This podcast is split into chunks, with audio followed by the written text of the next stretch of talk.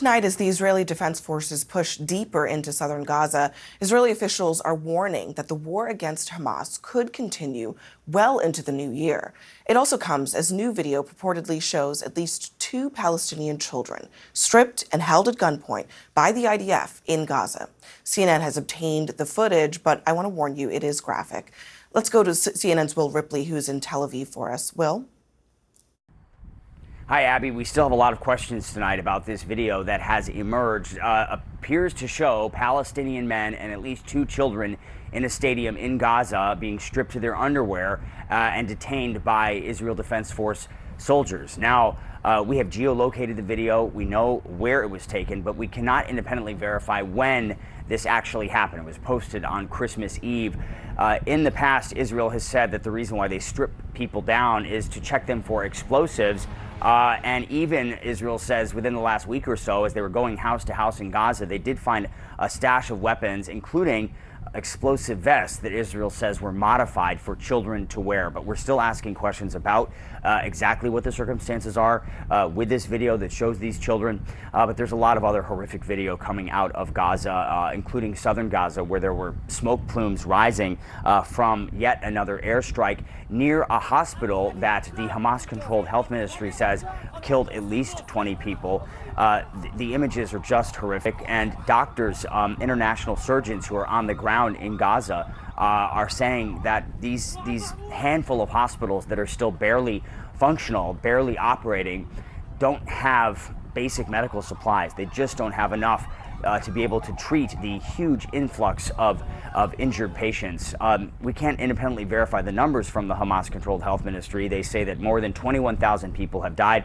a staggering more than 55,000 people injured, and some of those patients, doctors warn, are actually dying as they wait to receive urgent care. The scenes of devastation, of heartbreak, are just a lot uh, to take in, but we did also see some signs of hope at one of the schools where families are sheltering.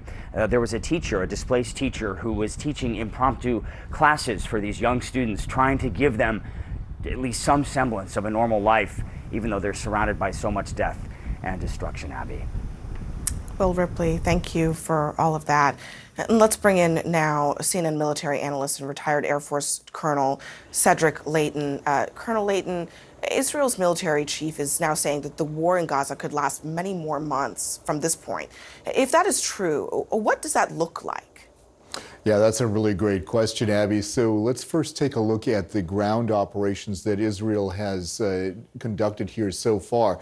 Uh, so this area in light blue is basically where they've cleared all the area in northern Gaza, almost all of it. Their furthest points of advance are in darker blue. They've also been active in the south central part and in the extreme southern part, including at the border crossings right here. So as far as how this looks, well, uh, this is one of those areas where, as Will described in his report, there is a lot of destruction in Gaza.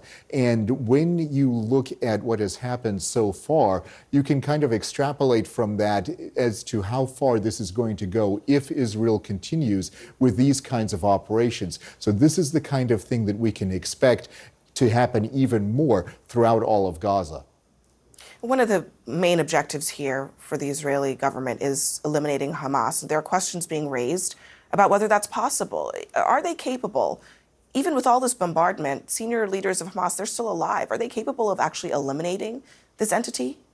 Well, I think the short answer to that, Abby, is really no. I mean, when you see the different areas in which uh, in which they've been operating, uh, it really is very hard for them to completely eliminate every single aspect of Hamas. We have to remember Hamas is an ideology. Uh, they are really funded in many parts uh, through all kinds of uh, different fronts and is part of a larger process throughout the Middle East, they are going to be part of this effort uh, that is in many ways bankrolled by Iran. But this ideology is something that is not going away. Even if Israel were to be able to eliminate the heads of Hamas, eliminate all the uh, subdivisions and all the other aspects of that, they're going to have a really difficult time getting rid of the ideology. And that is, I think, the biggest problem that they have in realizing that particular operational objective that they have.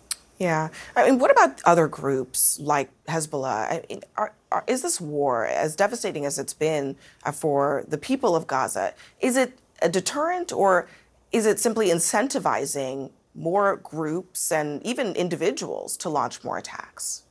Well, I'm unfortunately going to say that I think it incentivizes a lot of these groups, Abby. When you look at all the different groups that are active here, not only do you have Hamas, but you have the Palestinian Islamic Jihad. They're active both in Gaza and in the West Bank. Of course, we've already talked about Hezbollah, uh, very active in southern Lebanon. You have different militia groups uh, within Iraq uh, and in Syria, uh, plus uh, places like Bahrain. And of course, down south in Yemen, you have the Houthis. Uh, so all of these these groups are looking at this as a possible opportunity in order to attack not only Israel, uh, but also the U.S. And they see the kinds of things that we're doing uh, in the Middle East as basically being part of a bigger effort that unites the U.S. and Israel. Uh, that may not be completely true in reality, but that's how it's perceived in the Arab world. And all of these groups are seeking to take advantage of what's going on in Gaza right now. Colonel Cedric Leighton, thank you as always for your expertise in all of this.